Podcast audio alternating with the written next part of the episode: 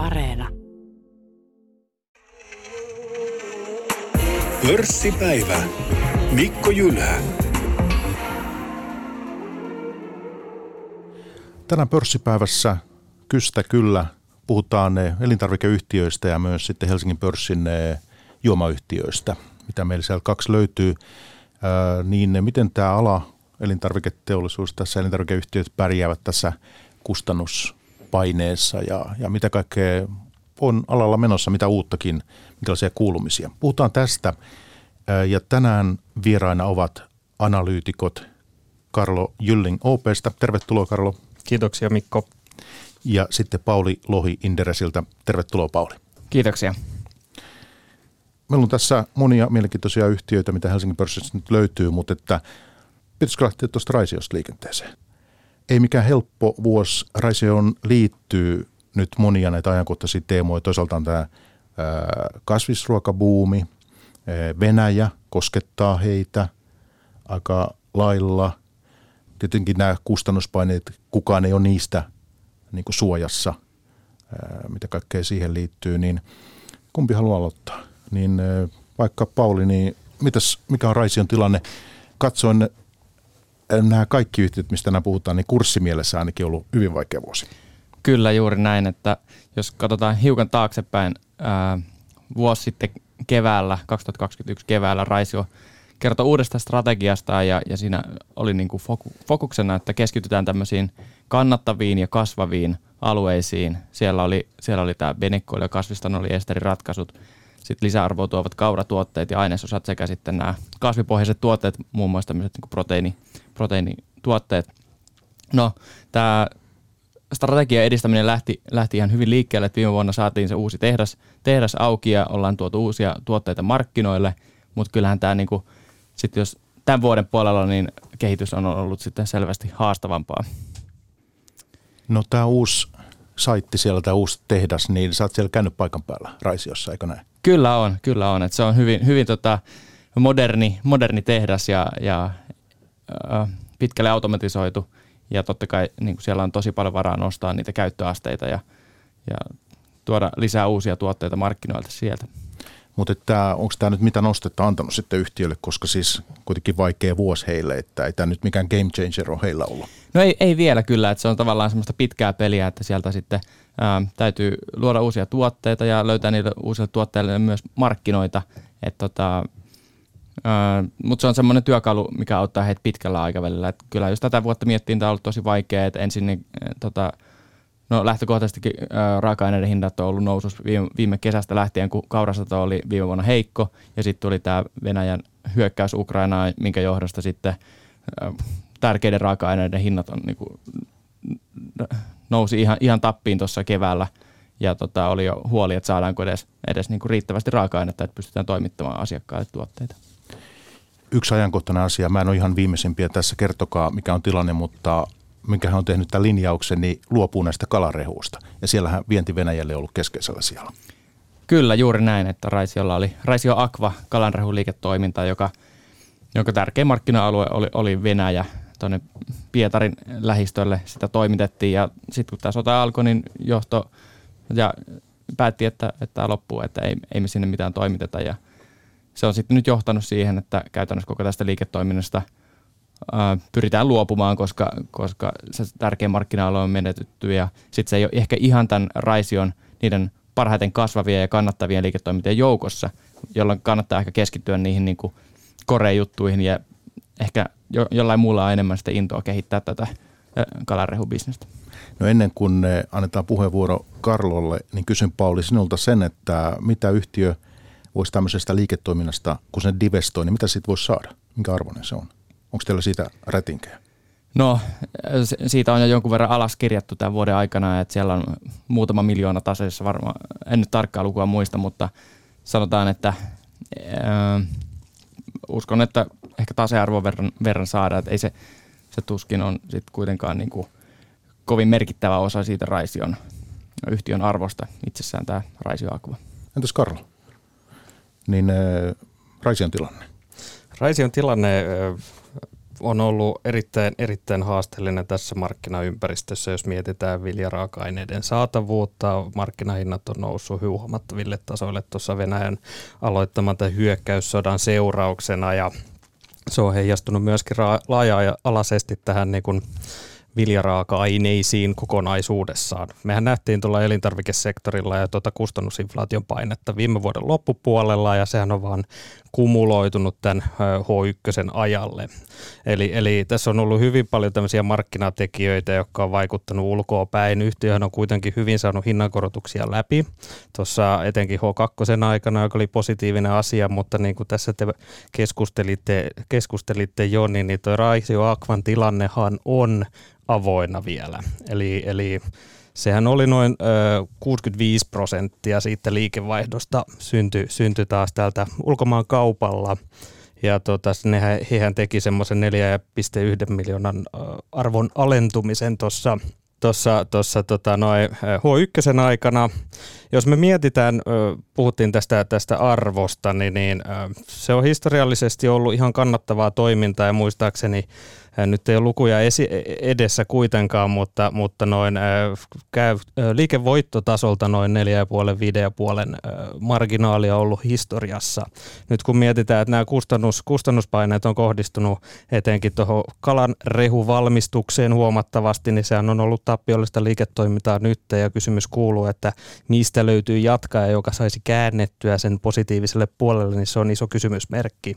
Mutta, mutta äh, muistaakseni H1 hetkellä, eli tuossa kesäkuun lopussa, niin, niin netto, äh, nettovarat oli noin vaja 5 miljoonaa euroa Raisio Akvalla. Niin tuossa sanoit noista hinnankorotuksista, niin tarkoitit Q2. Joo. Just näin. Tarkennuksena vaan tuohon, okei, okay, joo, mutta tietysti vaikea nyt myydä, koska toi Venäjän markkina on, on kiinni, niin, niin tota, mutta että tämä prosessi on käynnissä. Kyllä. Ja jollakin aikataululla tässä, onko yhtiö kertonut siitä, että mikä heillä on tavoitteena? Että No tämän, tämän vuoden loppuun on tavoitteena irtaantua siitä, että sen tarkempaa tietoa ei ole, mutta että yhtiö on kommentoinut, yhtiön johto on kommentoinut, että, että neuvottelut useamman tahon kanssa on käynnissä ja, ja myyntiprosessi on käynnissä. Raisi on monenlaista myynyt ja ostanut tässä vuosien varrella. Yhtiön on kohdistunut paljon odotuksia ja tietysti senkin takia, että jos ajatellaan tämä kasvisruokabuumi, mikä on, on ollut kuitenkin paljon otsikoissa, niin nimenomaan heidän olisi voinut kuvitella siitä hyötyvän, mutta että kurssiakin kun katsoo, niin siellä ollaan parin euron tuntumassa jälleen, että tota, ää, tässä on ollut ikään aurinkoisempiakin vuosia Raisiolla, mutta että he ei ole pystynyt kuitenkaan sitten tätä kasvisruokakiinnostustakaan kääntämään, kääntämään sitten oikein tulokseksi, että, että tota, tänä vuonnakin katsoin, katsoin lukuja tuossa ensimmäinen vuosipuolisko, niin, niin tota, aika vaatimattomalta se vielä on näyttänyt. Joo, no ehkä jos tämän vuoden ensimmäistä vuosipuoliskoa katsotaan, niin siellä vaikuttaa kaikkein eniten just nämä kohonneet raaka-aineiden hinnat, mikä nyt sinällään ei, ei liity suoraan näihin kasviproteiineihin. Ja, ja uskon kyllä, että hinnankorotuksilla tätä, tätä ongelmaa saadaan ratkaistua sitten tässä toisen vuosipuoliskon aikana. Mutta jos puhutaan näistä kasviproteiineista, niin se on ehkä yleisestikin markkinana vielä toistaiseksi haastava. Että sieltä tota, tulee paljon uutuustuotteita – mutta ei ole vielä semmoisia suuren volyymin tuotteita ää, ehkä riittävästi, joita saataisiin kannattavasti tuotettua. Et Raisio osti reilu vuosi sitten tämän Verso Foodin, joka muun muassa härkistä tuottaa ja, ja suurena yhtiönä pystyy kehittämään sitä ja kasvattamaan volyymeja, jolloin sitten toivottavasti tulevaisuudessa pystyttäisiin parantaa sen liiketoiminnan kannattavuutta. Mutta, mutta ehkä niin kuin, jos Raisio osakekurssia katsoo, niin se tulos ei ole ehkä ihan niin paljon laskenut kuin se osakekurssi tässä, tässä nyt on. on että, ja siihen totta kai on vaikuttanut tämä Venäjän epävarmuus ja, ja muun muassa Raisio Akvan tilanne. Mutta tässä vaiheessa tämä, Rais, tämä Raisio, tämä Verso, niin tämä ei kontribuoi tulokseen millään mielellä. Tämä on niin kuin taakka enemmän tässä vaiheessa, jos tulosta ajattelee vain.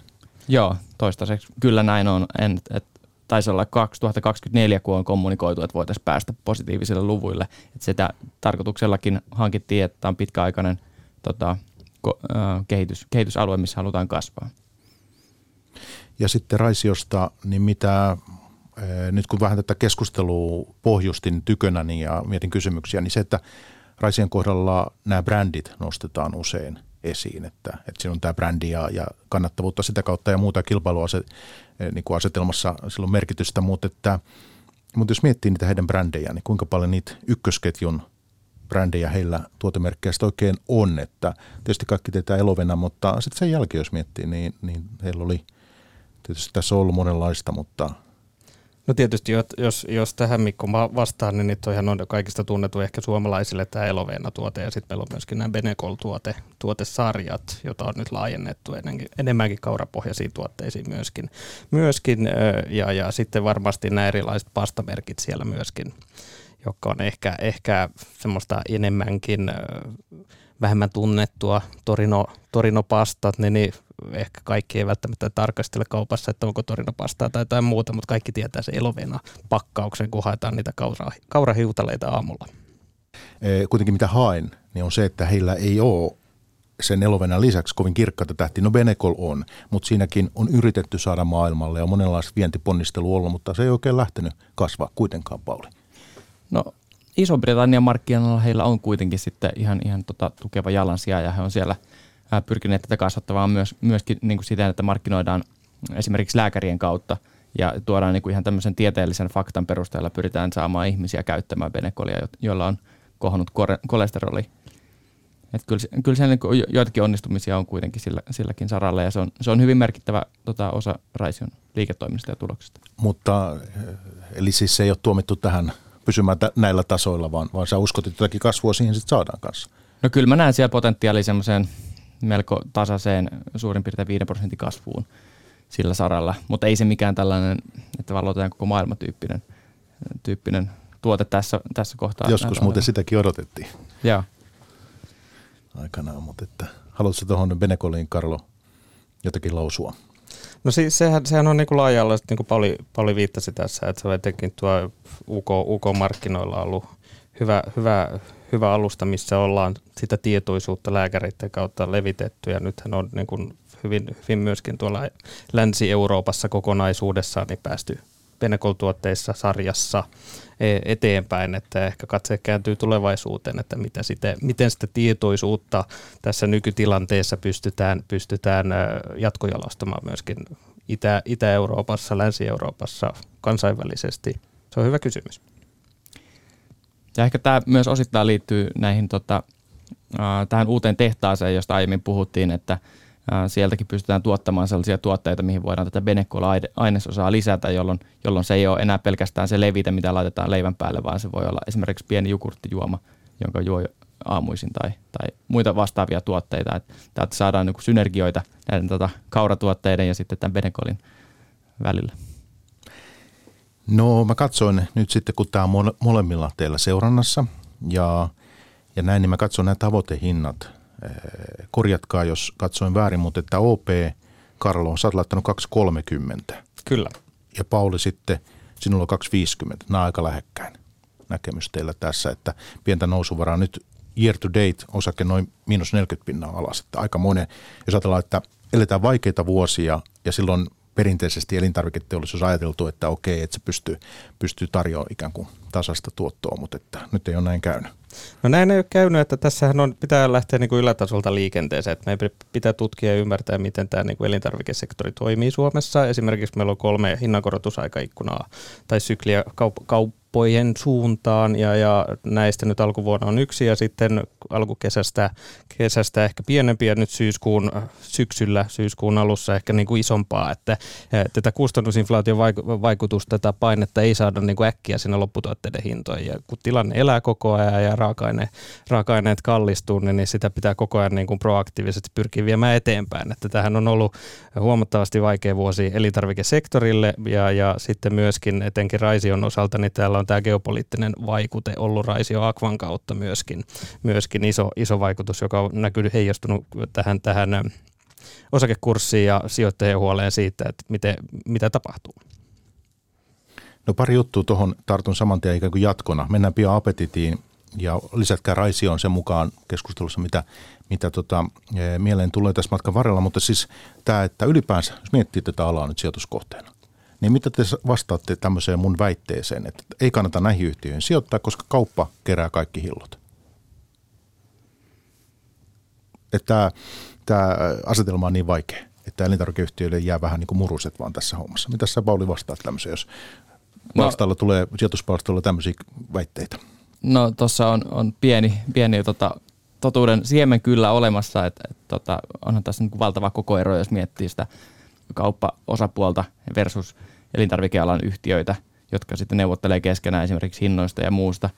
Totta kai tässä on niin myös merkittäviä eroja näiden elintarvikealan yhtiöiden välillä, että esimerkiksi Raisiolla isona toimijoina ja hyvillä brändeillä niin on parempi neuvotteluvoima näiden suurien kauppojen kanssa verrattuna johonkin pienempiin, pienempiin yhtiöihin. Et, et tota, mutta kyllä se on yksi tämmöinen niin tekijä, mikä tämän alan, alan tota, kiinnostavuutta sijoituskohteena niin, niin vähentää. Mutta täytyy myös niin kuin sitten valita sieltä niitä yhtiöitä, joilla on ehkä parempi, parempi neuvotteluvoima. Että se ei kokonaan vie ikään kuin sijoituskeissiltä pohjaa? Ei, ei missään tapauksessa. Entäs Karlo?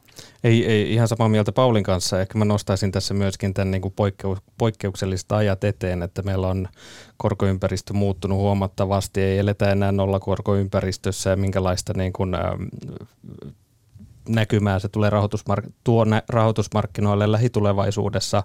Elintarvikesektorihan on hyvin, hyvin tämmöinen defensiivinen ala ollut pitkään, mutta nyt kun otetaan energiakriisi, kustannusinflaatio ja kaikki nämä geopoliittiset vaikutteet tähän yhteen, niin onko se enää yhtä defensiivinen kuin se on ollut, että nyt on niin kuin uudet normaalit käytännössä käsillä, käsillä ja, ja poikkeuksellisia aikoja siitä mielestä, että sijoittajat vahvasti tulee niin kuin, ää, tarkistella sitä hinnoitteluvoimaa ja sitä sijoituskohdetta hyvin, hyvin tarkasti tässä toimintaympäristössä. No siis ymmärränkö nyt näin, että siis tämä vanha käsitys tällaista defensiivisestä toimialasta niin on syytä vähän niin kuin jättää syrjään? No tietyllä tapaa kyllä, kyllä että niin kuin defensiivisyys, sehän riippuu ihan täysin siitä, siitä liiketoimintamallista, mutta, mutta äh, ottaen huomioon tämä kiristynyt rahapolitiikka, niin meillä on velkaisia yhtiöitä kuitenkin elintarvikesektorilla, joka kohonneet rahoituskustannukset, velkataakkasia saattaa heijastua hyvin paljon siihen tuloksen tekokykyyn, kykyyn, vaikka meidän täytyy kuitenkin syödä. Että tässä on niin kuin tämmöinen iso dilemma, murro, murrosvaihe käynnissä tällä hetkellä. No hei, tämä on iso teema, eikä me voida tässä nyt täysin tätä käsitellä, mutta kysyn tässä vaiheessa kuitenkin sen, että nyt tässä varmaan kuuntelijakin saattaa miettiä, kun on tämä Ukraina sota ja siihen liittyen paljon tietysti maatalous ollut esillä ja, ja Ukraina suuri maataloustuotteiden viejä ja jne, jne, niin mikä teidän käsitys siitä on, että kuinka vakavassa paikassa tässä nyt niin kuin ruokaketjut ovat, jos ei ajatella pelkästään Suomea? että kun talvi tulee, niin, niin tota, minkälaisia riskejä tähän nyt liittyy? Kumpi haluaa tästä jotakin lausua? No mä voin, mä voin ottaa tämän, tämän Mikko. Nyt jos tutkitaan tätä Suomen satonäkymää tänä vuonna, niin, niin sehän on niin kuin hyvä, hyvät odotukset, kun mietitään, että on ollut sateista, on ollut aurinkoista, niin sato-odotus on hyvä, eli viime vuotta parempi. Ei välttämättä vielä huippu, me ei tiedetä vielä niin kuin kokonaissaldoja, mutta indikaat- indikaatiot ovat, ovat hyvät. Sitten jos mennään tuonne Eurooppaan tarkastelemaan tota, niin kuin erityistä helleaaltoa kesän aikana, niin siellä on kuivuutta ollut havaittavissa. Ukraina sota, Ukraina iso viljan viejämaa, joka on blokattu tällä hetkellä. Ne vientimahdollisuudet todennäköisesti tulee heijastua vahvasti lähi Eli puhutaan niin kuin yleisellä tasolla, globaalilla tasolla tästä ruokakriisistä, niin, niin tässä on isot, isot kuitenkin niin kuin huolet esillä, epävarmuudet esillä, ja täytyy muistaa myöskin se, että ensi vuonna alkaa uusi taas, että miltä se näyttää. Ja, ja tähän voisi vielä lisätä se, että kun tiedetään, että energiahinnat on, on, on lähte, lähtenyt tuota nousuun, niin, niin lannoitteiden hinnat lähti myöskin tämän hyökkäyssodan johdosta nousuun. Ää, ja tällä hetkellä tai alkukesästä peräti ostetaan jo ensi vuoden lannote, ää, lannoitteita sisään maatiloilla. Ja mietitään sitä kustannuspainetta, mitä siellä alkutuotannossa on tällä hetkellä, niin se on, se on iso. No Suomessa meillä varmaan ruokaa riittää kuitenkin varakas maa globaalissa mittakaavassa, mutta kehittyvät taloudet ja muut, niin Pauli, miten, minkälaisia ongelmia talven varalle mahdollisesti näet?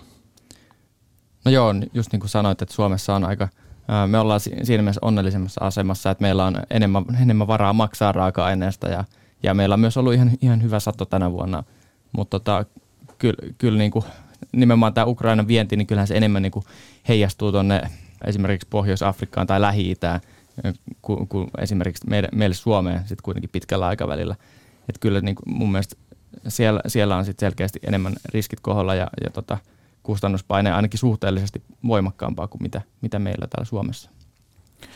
No tässä tilanteessa, onko siellä joku näistä yhtiöistä, mikä erityisesti nyt ottaa hittiä? Kysyn sen ennen kuin mennään apetitiin, että näistä Helsingin pörssin ruoka- kautta juomayhtiöistä, onko onko tämä tilanne erityisen kriittinen nyt jollekin yhtiölle? Tähän liittyy tietysti tämä energiahinta ja miten maakaasu käytetään ja kaikki, mutta että, vai onko tämä kaikille ongelma? No mä, mä sanoisin, että tähän mennessä on jo otettu aika paljon hittiä, että esimerkiksi Apetit ja Raisio on kyllä tästä niin kuin kärsineet. Ja Apetit jo viime vuoden lopulta lähtien, kun öljykasvien hinnat on ollut korkealla ja edellisvuoden sato oli heikko. Ää, tässä on niin kuin viime, ihan viime aikoina sitten tehty niin kuin niitä isoja hinnankorotuksia. Totta kai niitä tehty jo vähän pidempään, mutta nyt niin kuin isosti. Et mä niin kuin näkisin, että tässä tulee sitten se piste, että tavallaan nämä hinnat alkaa päästä riittävälle tasolle kompensoidakseen näitä kohonneita kustannuksia, koska sitten kuitenkin näissä pää, raaka-aineissa, kuten niin kuin öljykasvisiemenissä tai vaikka viljassa, ne hin, hintakehitys on jo vähän niin kuin tasaantunut.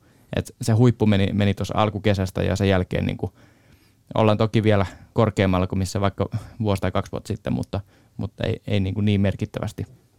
Että tavallaan jonkinlaista niin kuin tämmöistä tasaantumista on, on näköpiirissä.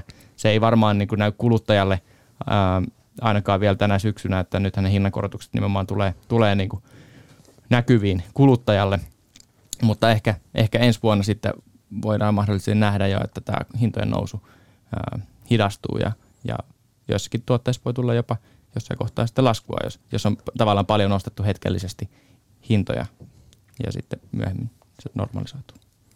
Ja ehkä, ehkä itse voisin lisätä, lisätä tähän se juomayhtiöistä, eli Olvilaan on se tilanne valko tällä hetkellä, eli, eli niin kuin Helsingin pörssin elintarvikeyhtiöistä, jotka menee sen sektorin sisään, niin varmasti tämä, mistä tämä geopolitiikka erityisesti vaikuttaa heidän myyntiliiketoiminta-alueella, niin, niin suurimmat vaikutteet negatiiviset puhutaan Olvista lisää tuonempana, mutta otetaan sitten tämä apetit eh, lyhyesti tähän. Eli jatkuvien toimintojen liikevaihto H1, mä oon merkannut tänne, oli noin 90 miljoonaa liikevoitto pakkasella. Liikevaihdosta kolmasosa ruokaratkaisusta, kaksi kolmasosaa öljykasveista ja sitten hei, eikö se viljakauppa, sehän myytiin tässä. Joo, juuri näin. Apetithan tuossa viime vuosien aikana pyrkineet tota, divestoimaan näitä semmoisia liiketoimintoja, mitkä ei ole ihan heidän niin kuin, ää, niitä kannattavimpia. Ää, sieltä, siellä on niin palvelutorit, kalaliiketoiminta, tuoretuotteet aiempina vuosina ja sitten viljakauppa tänä vuonna. Että sehän oli tämmöinen liiketoiminta, jossa tulos vaihteli aika paljon mark- markkinatilanteen ää, mukana ja sitten se heilutti koko yhtiön tulosta. Että kyllä mä uskon, että sijoittajat katsoo apetitia nyt mieluummin tämmöisellä tota, kokoonpanolla, missä on ruokaratkaisut ja öljykasviliiketoiminta – missä kuitenkin kohtuullista kannattavuutta pystytään yleensä tekemään.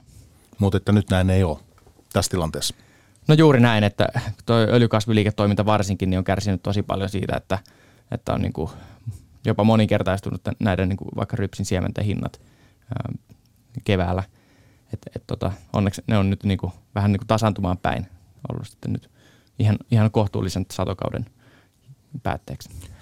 Ja siellä on Pudasjärvellä uusi pizzalinjastokin, huomasin tuotteita tässä syksyn aikaan mittaan tulossa kauppoihin? Kyllä, kyllä, että nyt kun meillä on, tai Apetitilla enää kaksi, kaksi tätä liiketoimintaa jäljellä, niin voidaan ehkä keskittyä sitten, että mitä pystytään siellä niin kuin orgaanisesti kehittämään ja parantamaan. Ja, ja ruokaratkaisussa totta kai niin kuin yritetään tuoda tuotteita, jotka tuo asiakkaille lisäarvoa. Että tota, ei pelkästään prosessoida ruokaa, vaan, vaan pyritään niin kuin tuomaan uusia reseptejä ja, ja makuelämyksiä asiakkaille – jolloin, jolloin sitten pystyttäisiin ehkä parantamaan niitä katteita. No tästä apetitiin liittyen, ja Raisi onkin siis, niin kun noita sijoituspalstoja jonkin verran tulee luettua, niin siellä aikaisemmin, en tiedä enää nykyisin, mutta aiemmin aina oltiin vähän niin kuin yhdistämässä raisio ja apetitia. Tämä oli sellainen vakio lääke, mitä tarjottiin tähän, että jos kannattavuus näyttää heikolta. Niin mitä sinä ajattelet tämmöisestä puheesta? No en näe kyllä varsinkaan nykyään, kun nyt niillä kummallakaan juurikaan ole mitään tota, esimerkiksi viljakauppaa tai, tai tota näitä liiketoimintoja, mitkä oli aiemmin jollain tasolla niin kuin linkit toisiinsa. Semmoisia ei enää ole ja ei enää mitään niin kuin hyötyä yhdistää näitä, näitä liiketoimintoja. Ja sitten semmoinen tähän apetitiin liittyen, niin siellä on se sukros kuitenkin. Eikö niin, että se on vähän vielä tämmöinen, onko se niin kuin potentiaalinen divestointikohde? Se on omistettu siellä pitkään ja sillä on yhteisiä ää, tuota, tuotantolaitokset on niin kuin linkittyneitä toisiinsa. Mä en usko, että, sie- siellä tulee mitään niin kuin merkittävää liikettä tapahtumaan lähiaikoina. All right, all right. Onko apetit kuinka tuttu, Karlo? Ei ole, ei ole kyllä kauhean tuttu, että tietysti elintarvikesektorilla, mutta ei ole, ei ole itse tullut kauhean syvällisesti tarkasteltua yhtiöitä kylläkään.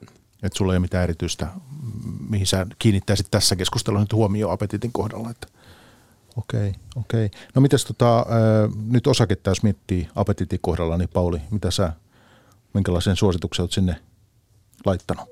Vähennä taitaa olla meidän suositus apetitissa. Että, mm, kuitenkin se, se arvostus ei, ei ole mitenkään erityisen kallis, mutta sitten kuitenkin toi tulos on edelleen ollut, ollut aika ailahteleva, vaikka, vaikka sen teoria, teoriassa pitäisi parantua että viljakaupan myynnin myötä, mutta ehkä haluaisin vielä, vielä nähdä sen, että päästään niin kuin siellä vakiinnuttamaan sitä kannattavuutta ennen, ennen kuin tota, tämä niin kuin riskituottoisuuden parantuisi.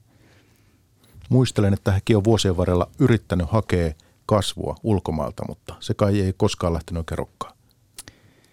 No ei, ei ole niin merkittävää liikevaihtoa, tai sanotaan, että se on melko pieni osa, että taitaa olla ajaa 10 prosenttia, mitä tulee ulkomailta, mutta on esimerkiksi, esimerkiksi kotimainen herne on sellainen, että jos, sitä, jos saadaan hyvä iso sato, niin sit sitä voidaan kyllä myydä esimerkiksi Italiaan niin paljon kuin sitä vaan on, on, on täällä, että, mutta tota, to, toki ei, ei tässä ole ehkä kyse missään niin kuin valtavan katteen liiketoiminnasta ja semmoisesta kestävästä pitkäaikavälin kasvumahdollisuudesta välttämättä, mutta toki, toki ulkomailla olevia mahdollisuuksia hyödynnetään aina, aina tilanteen mukaan. Ai, sitä viedään sitä hernettä sinne Italiaan? Kyllä, kyllä.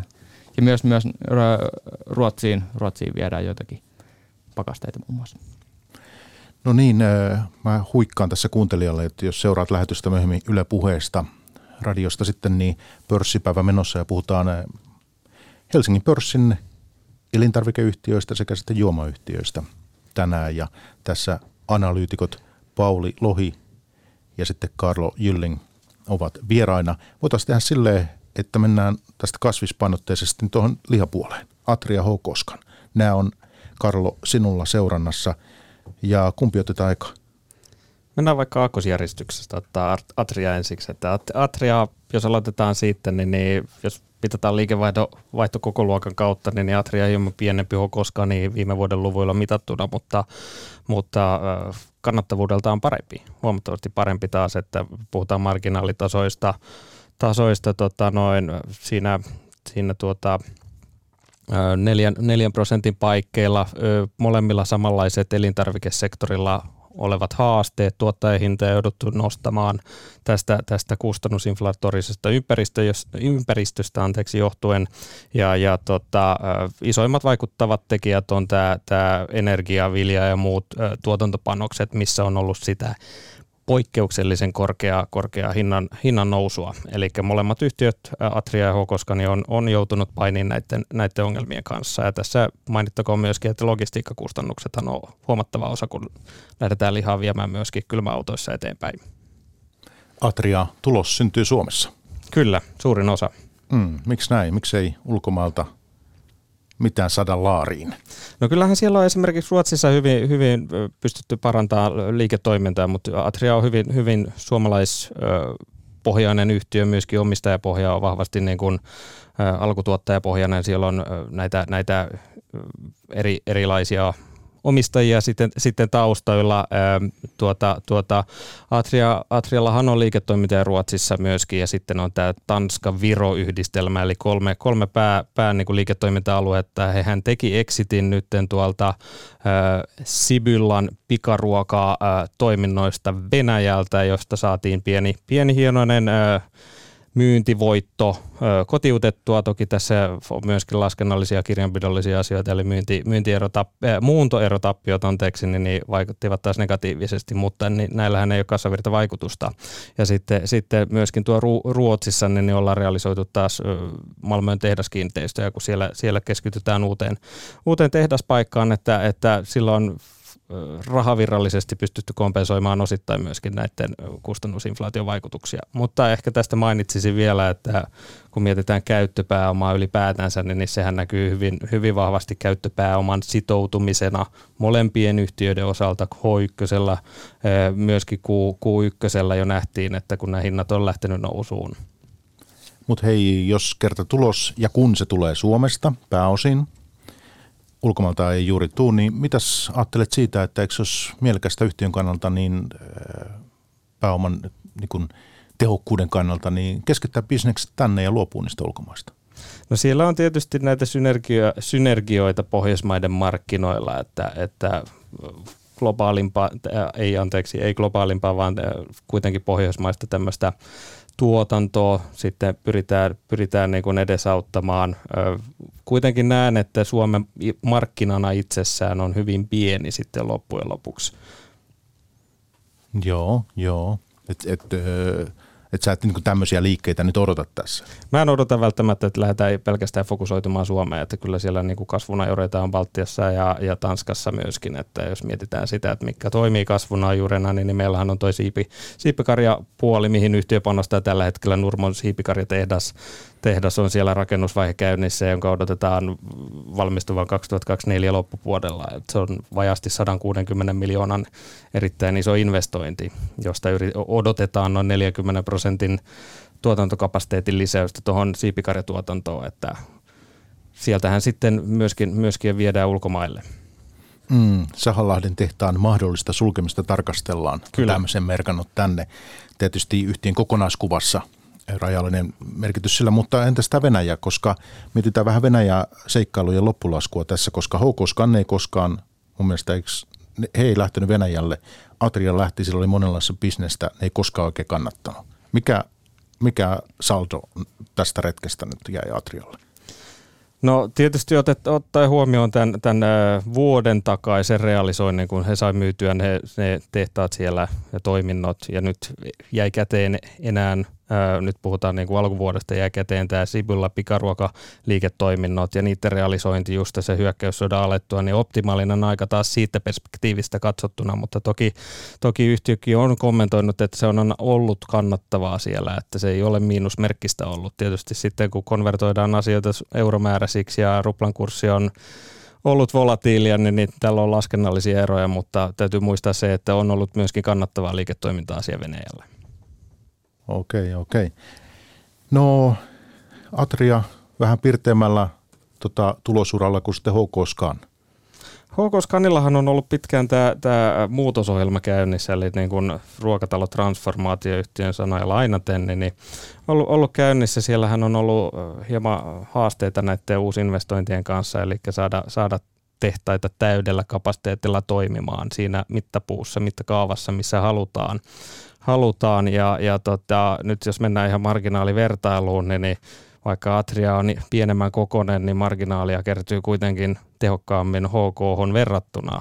Eli, eli äh, HK on hieman laajemmin taas siellä Tanskassa, Ruotsissa, Ruotsissa ja sitten Baltiassa laajemmin ja, ja alkutuotanto on myöskin tuolla Baltian puolella. Se näkyy esimerkiksi siinä, että siellä elävän käyttöomaisuuden muutoksia alas, ää, elävän käyttöomaisuuden muutoksia tapahtuu tuossa kvartaalitasolla, eli siellä on se Baltian toiminnot ää, iso, isosti ollut se negatiivinen syy-seuraus HK osalta. Mutta siellä on ollut tämä muuto, muutosohjelma käynnissä ja siinä päästiin ihan hyvään vauhtiin tämän, tämän tuloskunnon kään, käännyttämiseksi ja sitten tämä hyökkäyssota tuli, että, että varmasti vaikuttanut huomattavasti osaltaan myöskin HK Scaniin. Joo, mutta monta vuotta on yhtiötä yritetty remontoida, viedä parempaan suuntaan. Kottosen ajatkin muista, Hannu Kottonen siellä oli aikoina muun muassa toimitusjohtajana. Että kyllä pitkä urakka ollut tässä menossa, mutta, mutta tota, se ei ole vielä, vielä sitten ikään kuin realisoitunut. Se on, se on ihan täysin totta, totta Mikko, että Tietysti tässä on tuo Baltian puoli, joka on painanut negatiivisesti.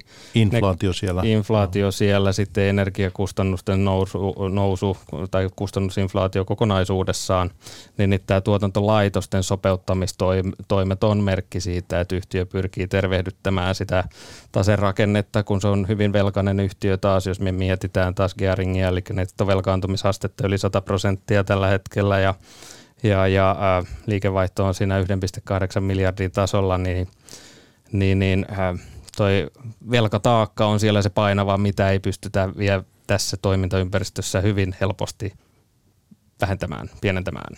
Et se, se on, siinä on haasteita sen, sen näkökulmasta katsottuna. No siellä on muun muassa tämmöinen uusi yhteisyritys Vihanneslaitilan kanssa, kasviskonttori, HK Scanin omistusosuus 80 prosenttia, että sielläkin tälle kasvispuolelle niin kuin pyritään ja, ja ilmeisesti tuotteita ei ole vielä markkinoilla, mutta on tässä jossain vaiheessa tulossa sitten tämä aika tuore keväällä perustettu. Kyllä, ju, juuri näin, että 2022 perustettu tämä, tämä yhtiö, mitä sä Mikko, Mikko mainitsit, että siellä pyritään tätä ruokatalotransformaation kautta hakemaan näitä, näitä muiden lisäarvotuotteiden laajentamista, että nyt jos yhtälö lasketaan yhteen vihannes laitilla, niin, niin vihannespuolen tekijä, että mitä sitten lihatalo ja viha, vihannes toimia pystyvät tekemään yhdessä, niin se jää nähtäväksi, että mielenkiinnolla odotamme sitä. Hmm. Mutta kuinka vakava nyt tämä tämä velkatilanne yhtiöllä on? No kyllä, kyllä se on hallinnassa varma, varmasti, mutta nyt kun lasketaan mittareita ja ver, verrokkeja, eli nyt kun vertaillaan esimerkiksi Satriaa, joka on huomattavasti kevyemmällä taserakenteella liikenteessä, niin nythän testataan tässä toimintaympäristössä yhtiön iskukestävyyttä. Ja iskun kestävyys tarkoittaa sitä, että minkälainen likviditeetti siellä on, vapaan kassavirran generointi, paljon siellä on korollista vierasta pääomaa, miten sitä rahoitetaan, uudelleen rahoitetaan, korkokulut nousee, niin, niin mitä jää viivan alle. Ja, ja sehän tässä on se myöskin HK osalta se päätehtävä tässä strategiatyöskentelyssä, että pyritään tervehdyttämään sitä liiketoimintaa, mutta haasteellista se on tässä toimintaympäristössä, kun kustannusinflaatio syö tulosta vahvasti. Näihin liittyen niin, niin sekä Atrian että HK Scanin, että odotettiin eh, apua siitä Kiinan viennistä, sianlihaa Kiinaan. Muutama vuosi takaperin eh, oli paljon esillä. No Kiinassa sianlihan hinta ymmärtääkseni on tippunutkin tässä aika paljon huippuvuosista, mutta että onko tämä vienti kokonaan tyrehtynyt tässä?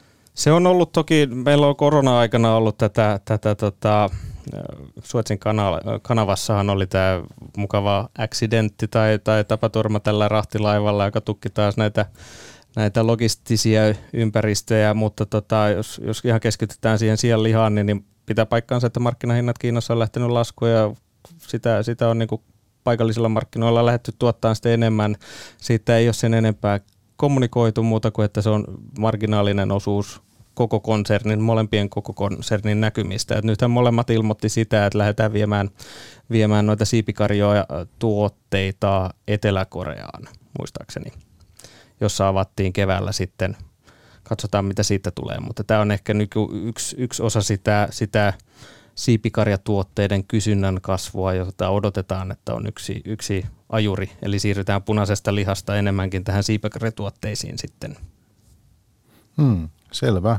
Tuota, vaikeaa kurssimielessäkin HK Scanille tämä kaikki on ollut. Kymmeniä prosentteja tänä vuonnakin tullut alas osake.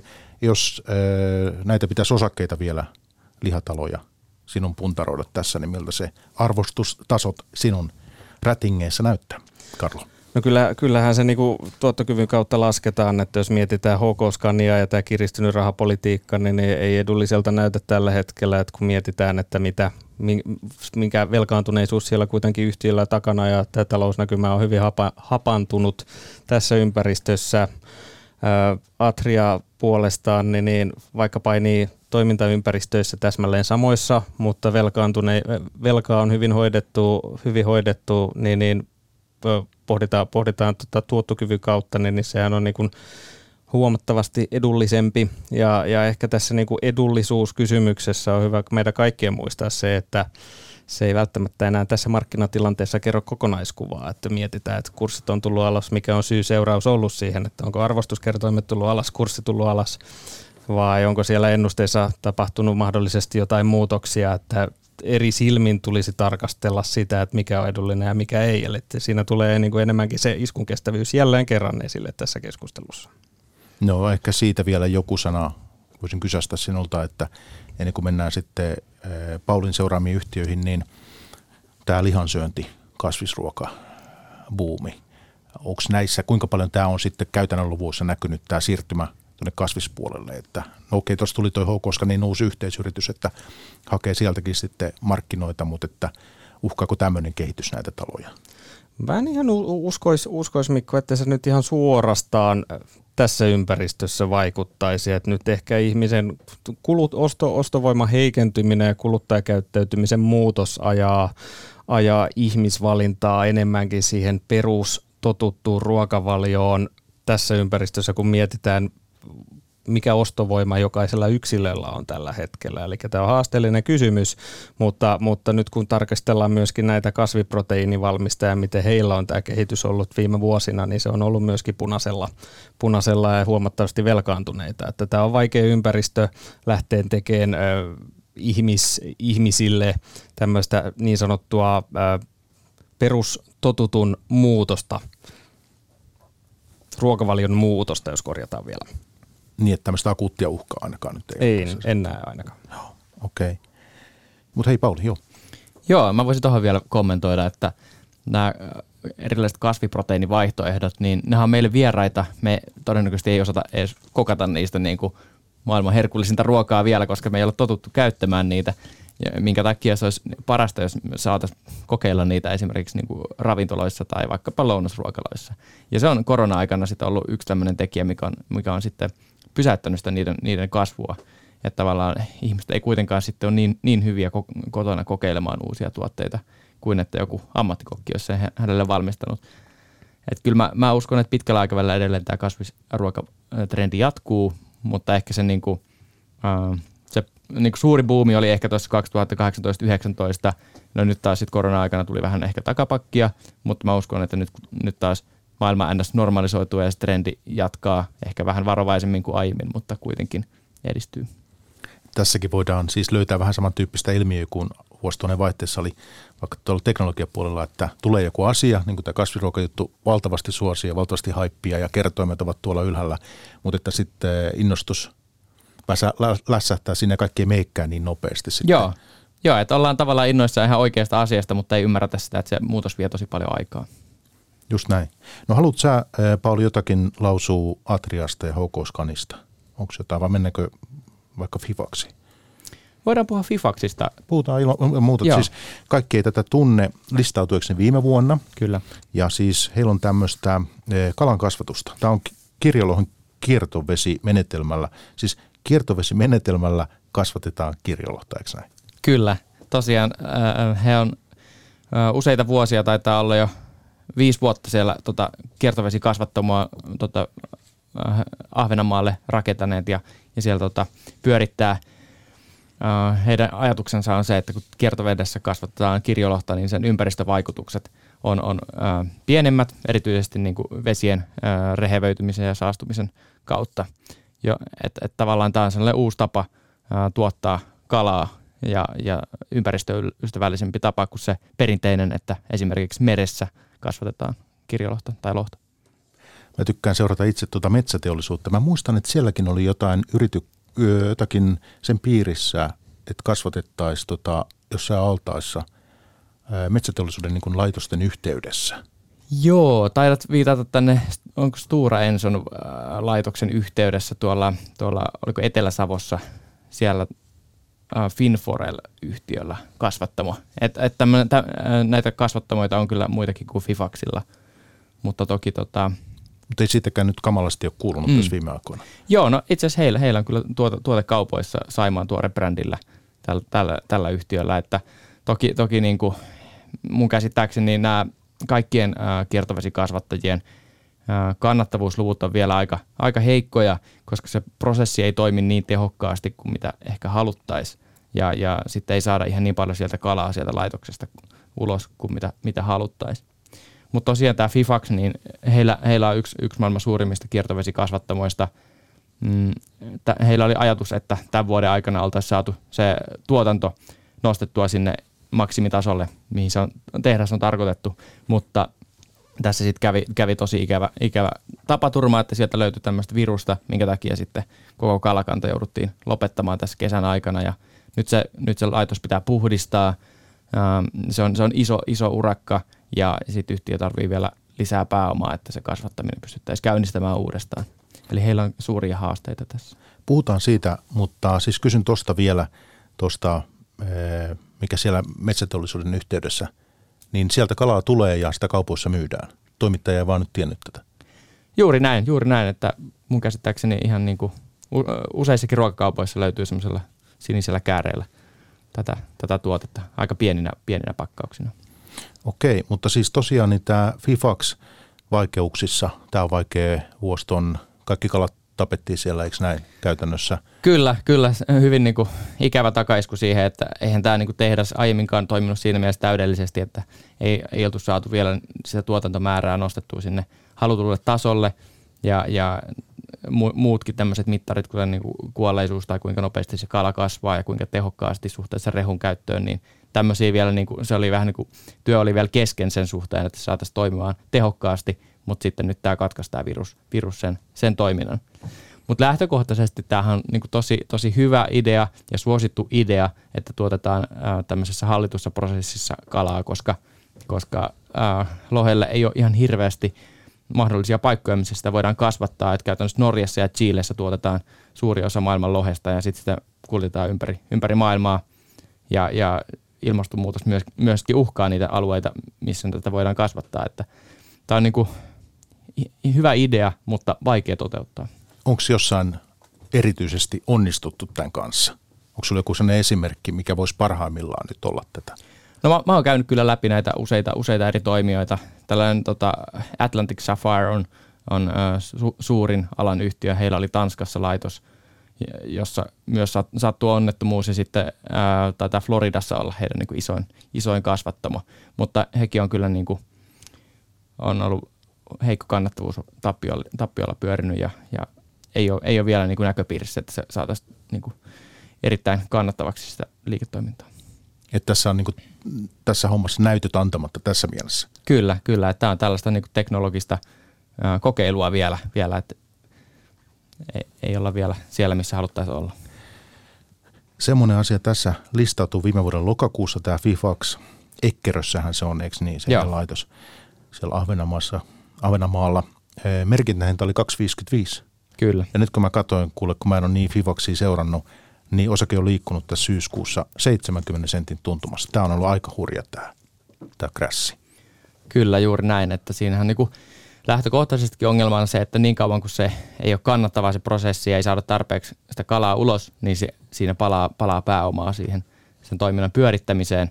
Ja nyt kun joudutaan aloittamaan alusta tavallaan tämän kalakannan kanssa, niin mun arvio on, että siihen voi, voi jopa 10 miljoonaa euroa tai, tai ylikin mennä seuraavan kahden vuoden aikana sitten, että ennen kuin voitaisiin saada se tuotantomäärä sinne maksimitasolle.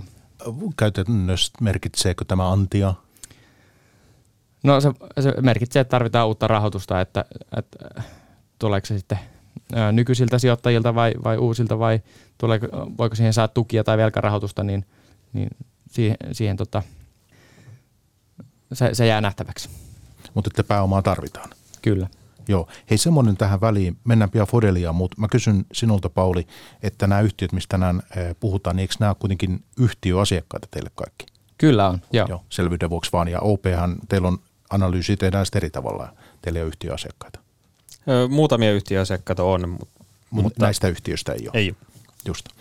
Okei, hei sitten, vai oliko Fifaxista jotain vielä, että, mutta että riskinen kohde nyt tässä vaiheessa varsinkin, kun – kun siellä yritetään sitten saada käynnistettyä uudelleen se, se homma. Että tota. Juuri näin. Fodelia. Tässä on uusi tämmöinen yrityskauppa, vastikään teki Marja Vasu Oy. Täällä on mehutiivisteet, soseet, tämän tyyppistä ostivat. Ja tota, mm, mä katsoin liikevaihtoennuste teillä, Pauli, tälle vuodelle 42,7 miljoonaa euroa, että Fodelialle. Joo, Fodelia on ihan, ihan kiinnostava yhtiö kyllä vähän tässä niin kuin pienemmässä elintarvikeyhtiökentässä, mitä meille pörssiin on listattu. He on tällainen kotimaisten elintarvikeyhtiöiden holding-yhtiö, eli sieltä löytyy useita yhtiöitä tämän pörssiin listatun konsernin alta.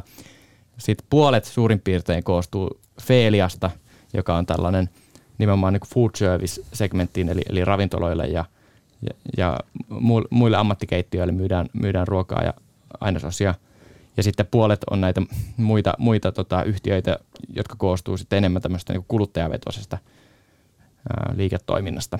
Tämä Feilia on, on hyvin niin kuin, nopeasti kasvava ja, ja kannattava liiketoiminta. Et he on ihan on, onnistuneesti pystynyt uudistamaan tätä ää, ammattikeittiöiden, ammattikeittiöille myytä, myytäviä ää, elintarvikkeita heidän tuotteet on erittäin pitkään säilyviä, että jopa, jopa puolen vuoden säilymisajat jääkaapissa näissä heidän tuotteissaan. Ja sitten he on kehittäneet sellaista palvelumallia, joka sopii erityisen hyvin tuonne kunnalliseen ruokahuoltoon, että esimerkiksi vanhainkodissa voidaan vaikka puhelimella näpytellä, että montako henkilöä meillä on täällä ensi viikolla, ja sitten ää, Felia toimittaa heille ensi viikon ruuat, ja sillä tavalla, että ne on aika helppo valmistaa, koska ne on valmiita ruokia ja säilyy pitkään, että, että tässä on ajatus se, että pystytään tekemään ää, valmiita tuotteita siellä tehtaassa, jolloin sitten siellä paikan päällä ei tarvita niin paljon henkilöstöä ja, ja mahdollisesti esimerkiksi keittiöinvestointeja enkä sitä tuomitsemaan, voi olla hyväkin bisnes, mutta että se mä huomasin tässä siis äh, Fodelian yhteydessä, tämä liikevaihtoennuste tosiaan toi noin 43, 43 miljoonaa tälle vuodelle. Teille kannattavuus kuitenkin aika vaatimaton edelleen tässä. No joo, siinä mielessä kyllä, että on osittain kärsitty tästä kustannusinflaatiosta, kuten ne kaikki muutkin, muutkin yhtiöt pörssissä – ja, ja toinen on sitten, että nämä kuluttajavetoiset liiketoiminnat, niin siellä se kannattavuus on, on vielä jäänyt niin kuin liian heikoksi, sanoisin, että ää, tässä just tehtiin organisaatio-uudistus tänä vuonna, missä nämä kuluttajavetoiset liiketoiminnat yhdistettiin yhteen Fodelia Retail-yhtiöön, kun ne aiemmin toimi enemmän itsenäisinä, niin nyt pyritään sitten hakemaan tehokkuutta ja, ja tämmöisiä niin kuin sisäisiä synergioita sitten sitä kautta. Ja hei, siellä on tällaista eh, Perniön liha, Pita Factory, Real, Sna- Real Snacks, eikö niin? Joo. Sitten on Food Bar, tänne kunnille yrityksille ulkoistettuja ruokapalveluita. Öö, ja tosiaan tämä uusi hankinta, Marjavasu. Niin yhtiöllä on aika monenlaista tässä, että mä jäin miettimään, että onko tämä fokus nyt kylliksi selvillä? Toi on, toi on hyvä kysymys.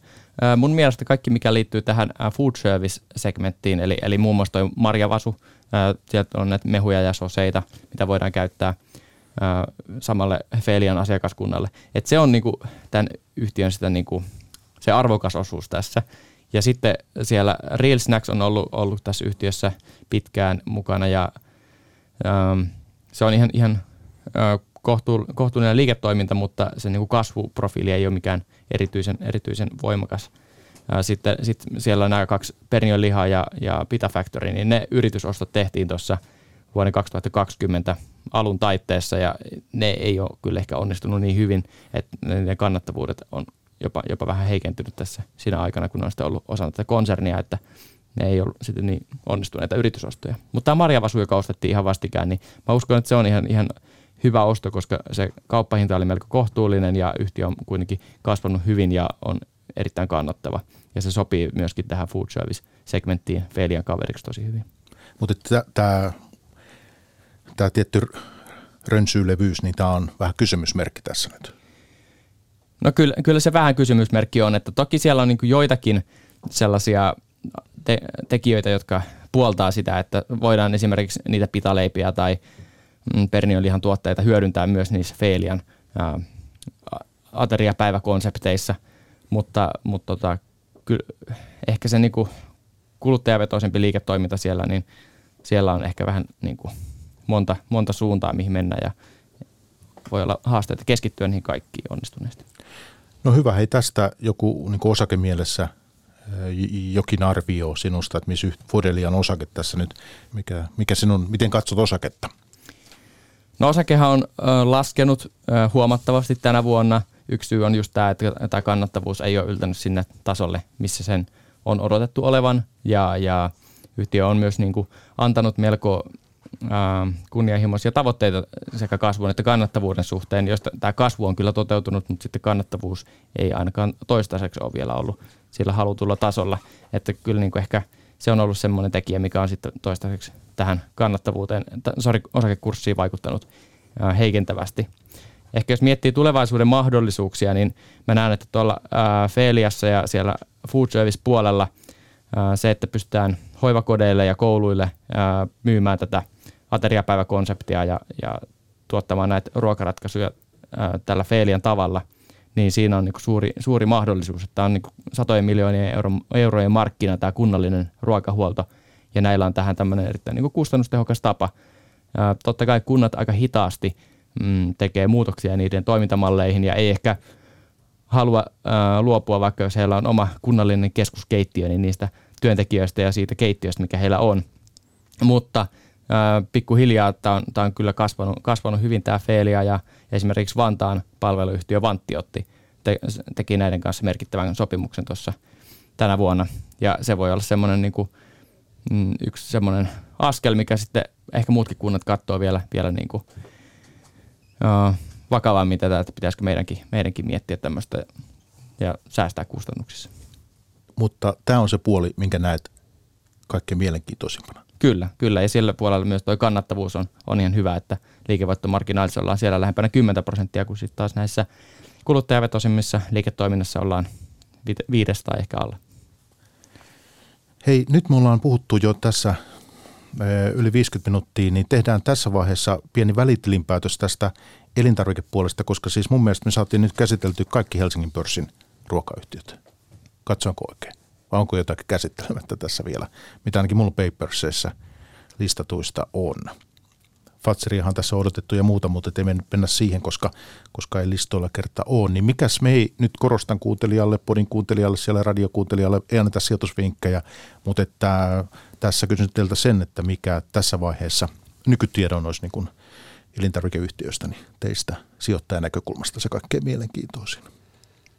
No kyllähän se, se tota, noin tässä ympäristössä täytyy huomioida se niin kuin, äh, iskun kestävyys, mitä, mitä aiemmin korosti, ja sitten osingonmaksukyky ja minkälaisia osingonmaksu yieldiä siellä niin sanotusti sitten tarjotaan tässä ympäristössä, että vähän, vähän velkasta yhtiö, yhtiörakennetta kannattaa tarkastella, tarkastella ja, ja, ja äh, kuitenkin puhutaan defensiivisestä alasta, mutta sielläkin löytyy iso kirjo eri vaihtoehtoja, vaihtoehtoja että näet, tässä on nämä muutamat kolme asiaa, mitkä itse, itse ainakin tarkastelisin tarkan silmin, silmän myötä.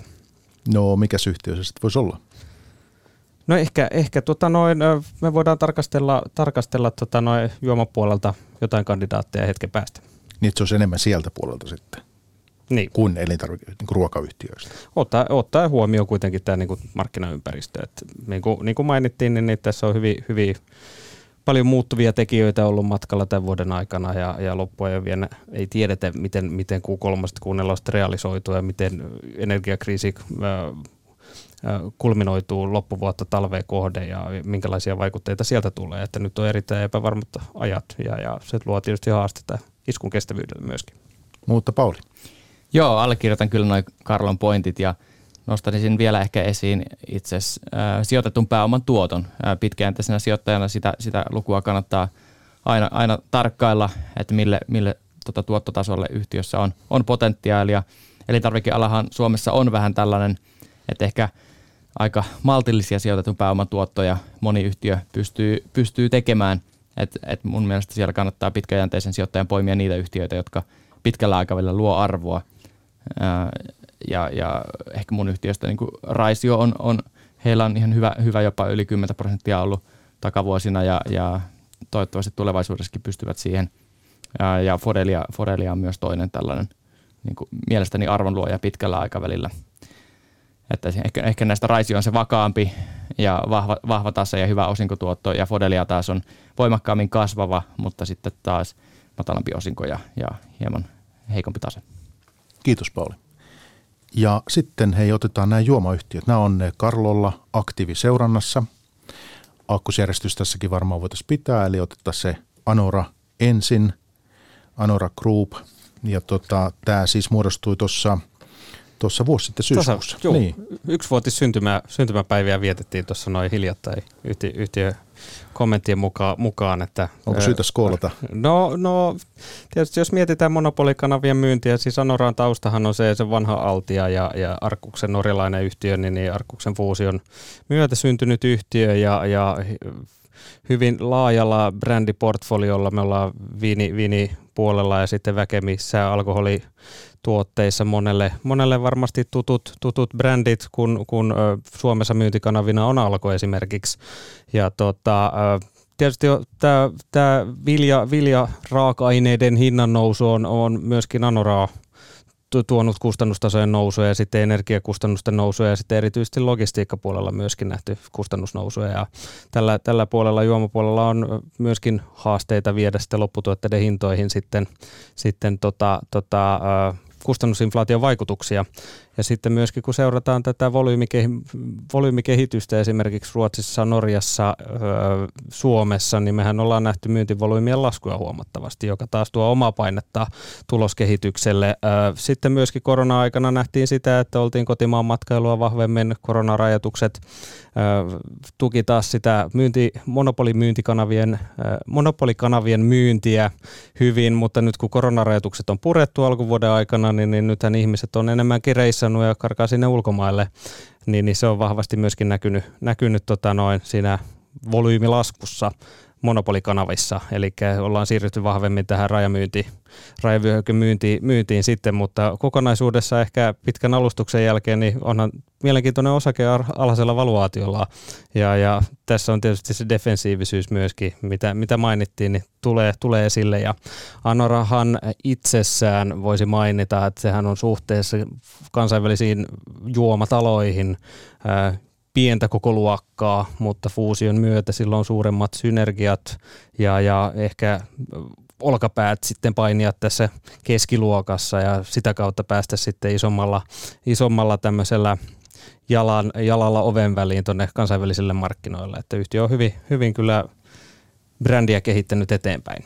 Eli sinä näet tämän fuusion – myönteisessä valossa. Tässä tehdään oikeita asioita. Kyllä näin. Eli, eli siinä mielessä, että meillä on nyt erilaiset voimavarat, hartialeveys, tällä jos, jos jonkinnäköistä niin kuin eh, kieli, ver, kielikuvaa käyttää tässä, niin, niin aiemmin Altia itsessään pelkästään niin kuin pohjomaisena tekijänä, mutta nyt tällä hetkellä me puhutaan jo lähemmäksi näitä kansainvälisiä kilpailijoita ää, ää, siinä, siinä luokassa olevia toimintoja.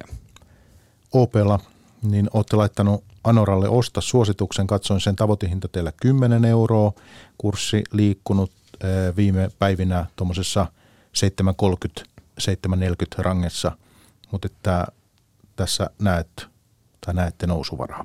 Kyllä, ja tässä ehkä täytyy muistaa se, että tämähän on kuitenkin pitkä, pitkä sykli, mitä, mitä tarkastellaan tämän yhtiön osalta, että tämä ei ole mikään loppuvuoden lottopaperi kuitenkaan siitä perspektiivistä tarkasteltuna, että nyt kun jo tehdään tätä brändiportfoliotyöskentelyä ja bränditietoisuutta ja on laajemmat hartiat sitten kilpailla tuo kansainvälisillä vesillä, niin se on pitkä kehitystyö kuitenkin, että tämä fuusio toi, toi positiivisia asioita ja tietysti tämä kuluttajakäyttäytymisen muutos vaikuttaa, vaikuttaa ö, osaltaan myynnin kehittymiseen. Ja sitten niin kuin mainitsin aikaisemmin, niin, niin tämä kustannusinflaatio, niin siellähän Koskenkorvan Tislaamon käyntinopeutta laskettiin korkeista viljahinnoista johtuen ja viljan hinnoista ei pystytä suojautumaan kuitenkaan.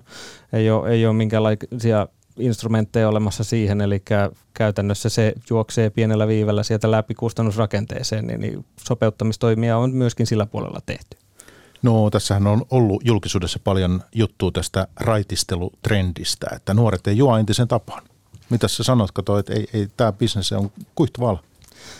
No siinä sanotaanko, että siinä, siinä oli hyvä liike myöskin Anoralla, että siellä on alkoholittomiin juomiin myöskin tehty pieniä tämmöisiä vähemmistöosuuksia investoitu Tanskan markkinoilla. Ja kesällähän siinä oli, oli kesäkuussa oli tämä Globus Winein, Globus Winein yrityskauppa, joka saatiin hiljattain päätökseen, niin siinä niin kuin viinipuolelle sitten tanskalainen johtava viiniyhtiö ostettiin pois. Ja siellä ehkä niin kuin haetaan, haetaan myöskin sitä viini, viinitietoisuutta laajempaa, laajempaa fokusta, jalansijaa pohjoismaisilla myöskin kansainvälisillä markkinoilla, mutta sitten on tämä pakkaus, miksikä, miksikä sitä sanotaan, tämä pakkausviini, niin, niin erittäin, erittäin hyviä niin kuin vaihtoehtoja myöskin sillä tuotantopuolella.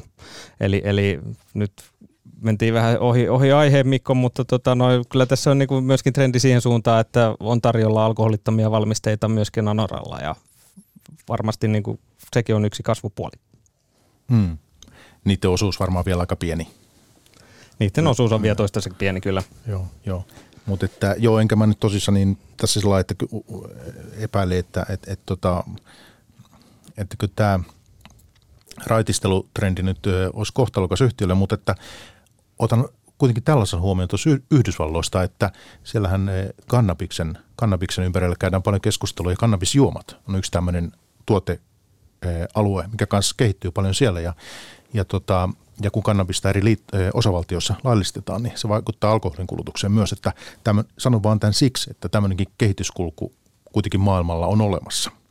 Tämä nyt ei akuutisti varmaan Anora Groupia koske, mutta, että, mutta mainitsen kuitenkin tässä, että Toi oli, toi oli Mikko hyvä maininta. En, en kuitenkaan näe, että se vaikuttaa Anoran, Anoran myyntiin tai niihin näkymiin. Että näitä, näitä trendejä on varmasti niin kuin monen eri mm. lähteen. Minkälaisia kasvuja sä silloin sitten kuitenkin Anoralle niin laittaisit tässä? No kyllä mä semmoisia semmosia, tota, konservatiivisia kasvuodotuksia kuitenkin. Tässä täytyy muistaa se, että kun fuusio tapahtui vuosi sitten, niin siellä vähän pitää katsoa, mistä perspektiivistä vertailukelpoisuutta haetaan, mutta, mutta kokonaisuudessahan niin, niin marginaalista hienosta kasvua hinnankorotusten tukemana, kun me nähdään laskevaa myyntivolyymin markkinaan, niin pystytään kompensoimaan osittain, mutta varovaista kasvua ja pitkän tähtäimen brändi, bränditalon rakentamista ehkä, joka tässä on se houkutteleva puoli. Hmm. No tota, okei, joo, mutta kannattavuus about kunnossa heillä, vai? Pientä, pientä niijausta on tässä niin kuin alkuvuoden aika, aikana tullut, mutta kokonaisuudessahan se on kuitenkin ollut hinnoittelukykyinen yhtiö pitkällä tähtäimellä. Ja sitten Olvi. Ja Olvissa ehkä tämä, mikä tietysti tulee tässä eh, toimittajallekin ensimmäisenä mieleen, on se, että heillä on valko ollut sitä, to, valko ollut sitä toimintaa ja, ja tota, nyt sit se, on, se on myynnissä. Vielä ei ole mennyt kaupaksi. Näin, näin se on Mikko, eli siellähän tuli tämä geopoliittinen kuoppa, kuoppa toisin sanoen Olvi osalta, että sehän oli erittäin kannattava tai on edelleenkin erittäin kannattavaa ollut se valko liiketoiminnot. Ja sehän on myyntivolyymeista ollut, ollut ö, noin, noin 33 prosenttia litramääräisestä myynti, myyntivolyymista lasketaan ja, ja noin 24 prosenttia liikevoitosta koko konsernitasolla, että kyllähän sinne on niin kuin iso osuus on ollut. Ja, nyt kun se on lopetelluiksi luokiteltu se toiminta, eli haetaan ostajaa, sitähän yhtiö ilmoitti silloin, silloin maaliskuun alussa, että vetäytyvät ja lakkaavat kaikki toiminnot sitten niin kuin Venäjän puolella. Siellähän pitää muistaa se, että, että tota noin valko tapahtuvasta myynnistä niin noin, noin suurin piirtein 75 jää sinne sisämaahan ja 25 on sitten vientiä, että mikä siellä on sitten konkreettisesti lukema, jos on mennyt Venäjälle muuta, mutta se on, se on kokonaisuudessaan mielenkiintoinen tilanne, mitä yhtiö läpikäy tällä hetkellä, koska yhtiöllähän on erittäin hyvä, hyvä brändiportfolio, se on ollut yhtiön vakavarainen, hyvä likviditeetti, vähän velkainen, hyvä, hyvä liikevoittotaso, hyvä vapaan kassavirran generointi, erittäin, erittäin hyvä kuntoinen yhtiö. Sitten tulee maaliskuun tai helmikuun lopun tapahtumat, jotka lyö 24 prosenttia liikevoitosta pois tai riskin alle, niin, niin sitähän tässä nyt odotetaan, että minkälainen tilanne sieltä syntyy. Vastaavanlaisia kilpailijoiden osalta niin Heineken ja Carlsberghan ilmoitti vetäytyvänsä Venäjältä kokonaan ja teki satojen miljoonien eurojen alaskirjaukset silloin keväällä. Että jos mietitään taas, miten tämmöisestä toiminnoista irtaannutaan, niin yhtiöhän käy tiedotteen mukaan niin, niin tuota, tuota neuvotteluita kandidaattien, ostokandidaattien kanssa ja odottaa sitä, että saada, saadaan finalisoitua se loppuvuoden aikana. Mm.